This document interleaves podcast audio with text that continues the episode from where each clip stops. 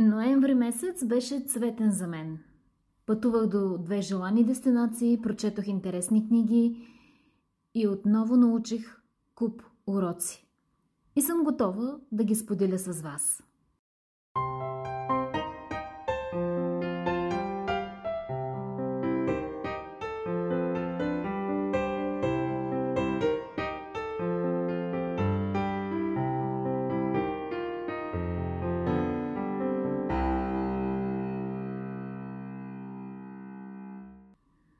Благодарна съм, че отново имах възможността да пътувам извън страната ни, след като близо 2 години се въздържах да го правя. Всяко пътуване, знаете, те зарежда, водите до различни прозрения. Посетих първо Виена, един наистина красив европейски град. Няма спор. Накъдето и да се обърнеш, внушителна архитектура, чистота, организирани хора, подредени улици, и аз не почувствах почти никаква емоция в този град. Не знам дали защото прекалено съвършените неща като че ли вече не ми правят впечатление или някак си не ме привличат. Не можах да си го обясня. Или може би защото почувствах гордост в тази нация. Направи ми впечатление, че макар да е определено туристически град, във Виена няма надписи на английски, като табели по улиците, по метростанциите, важни места в града. Не знам, за мен това е странно. Напомня ми и за други държави, като Русия, Германия, където се чувства тази национална гордост и нежелание да се говори на друг език, освен националния, с гостите на града. Разбира се, че има изключения, има хора, които са добронамерени, нямат такъв тип високомерие, но като цяло такива са наблюденията на много хора. Не съм аз само останала с това впечатление. Може би и за това лъха хладина от такива големи държави, усеща се чувството на превъзходство, което мен лично ме отблъсква, защото за мен е важно, когато си велик, да си смирен.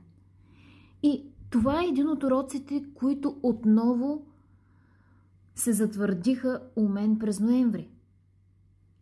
Величието, в каквото и да е, било в държава, в човек, в компания, се измерва най-добре в степента на смирение и добронамереност и към най-малкия по възможности, когато ще срещнеш в пътя си на величие. Ще го кажа и с други думи. Тези с най-големите възможности трябва да бъдат добър пример в скромност, в служене и добронамереност към тези с най-малките възможности. След Виена посетих Португалия и по-специално Лисабон и Порто. Веднага се почувствах на мястото си. Цветно, уютно, топли хора и усмивки. Това, което ми направи силно впечатление там, освен живописните улици и очарование на двата града, беше, че рано сутрин пекарните са пълни с хора, които спокойно са седнали да закусят с чаша кафе, вкусна бутер закуска, а техните пекарни, вярвайте ми, наистина са богати на избор за закуски и винаги има масички и столове, подобно на кафенетата. Вгледах се в хората, да не би да са туристи, но не, голяма част от тях бяха португалци. Имаше и двойки. Дали наистина си дават време сутрин, денят им да започне с приятно време в любима пекарна?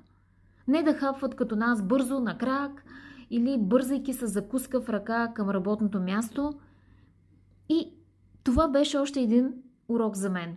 Колко е важно да се организираш сутринта така, че да си подариш любим момент още в началото на деня.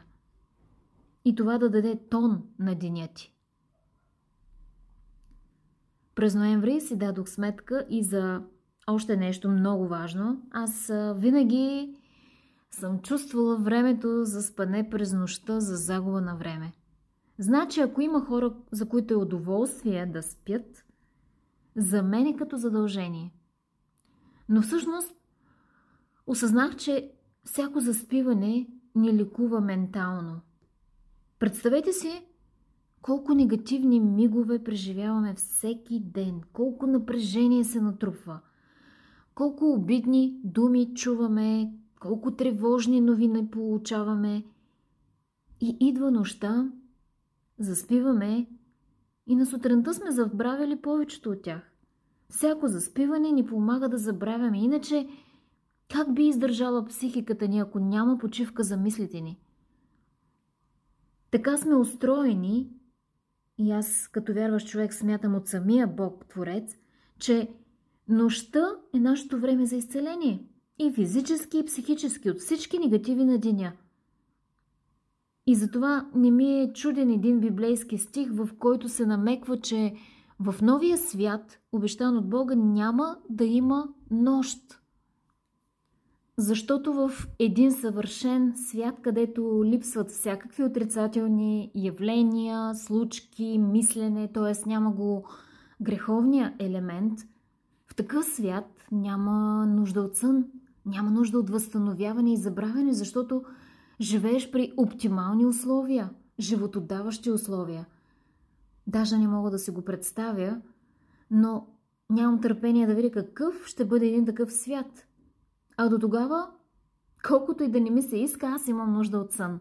И то от добър и качествен сън. Опитвам се да си го осигурявам, защото знам, че е благотворен за мен. През ноември в читателският ни клуб прочетохме една невероятна книга за силата на интровертите. Казва се "Тихите", авторката е Сюзан Кайн. Аз самата, бидейки интроверт, все едно се запознах отново със себе си. Толкова обосновано описание на същността ми получих от тази книга, толкова добри обяснения, защо се чувствам и реагирам по определен начин в съвсем нормални житейски ситуации. Хареса ми, че книгата разгледа какво е да си интроверт в училище, на работното си място, в семейството, на събития и партията, какво е да си родител на дете интроверт и как да си адекватен във възпитанието му. И ще започна с това последното и ценния урок, който се затвърди у мен, че когато имаш дете интроверт, не бива да го притискаш да бъде екстроверт противно на волята му. Не му правиш услуга. Няма да го направиш по-социално, а обратното, ще увеличиш страховете му. Признавам се, че преди да се срещна с тази книга, изпитвах известна вина, че в детските и ученическите години на сина ми така и не го притисках да празнува рождения си ден. Той никога не желаеше да го прави и макар, че му подхвърлях, че не е страшно да поканем приятели, че така ще има спомен от рождените си дни, той твърдо отказваше. Не го притисках. И добре съм направила. Да, няма спомени наистина от празнувани и рождени дни с приятели, но и няма лошите спомени от партията, от които е искал да избяга. И сега той си има своите приятелски кръгове, излиза с приятели и си е нормално социален. Просто сам е достигнал до момента, когато се чувствал вече по-уверен и по-желаещ да се свързва с повече хора около себе си. В книгата ще откриете силните страни на интровертите и толкова много примери на успешни интроверти, които опровергават мита, че екстровертите са тези, които по-лесно успяват. И ето няколко от най-силните качества на интровертите. Самостоятелност. Интровертите нямат проблем с това да бъдат сами, да работят доста по-концентрирано, когато са сами, да се организират добре и наистина успяват да развият уменията и талантите си, защото наистина проявяват повече търпение и последователност. Второ качество е, че те притежават много добри социални умения и са добри търговци. Изглежда нелогично, но познайте защо. Ами защото те умеят изключително добре да изслушват човека отсреща. Те внимателно слушат и анализират събеседника си, опознават го по-добре и това ги прави по-добри търговци. И трето ценно качество – притежават добри аналитични качества и креативност. Защото просто имат способността да наблюдават добре, да мислят по-задълбочено, което ги води и до оригинални прозрения. Затова и повечето иноватори в нашия свят са интроверти. Това бяха новите уроци, които ми донеси предходният месец. Ще се радвам, ако в коментаря споделяте какво сте научили и вие през ноември.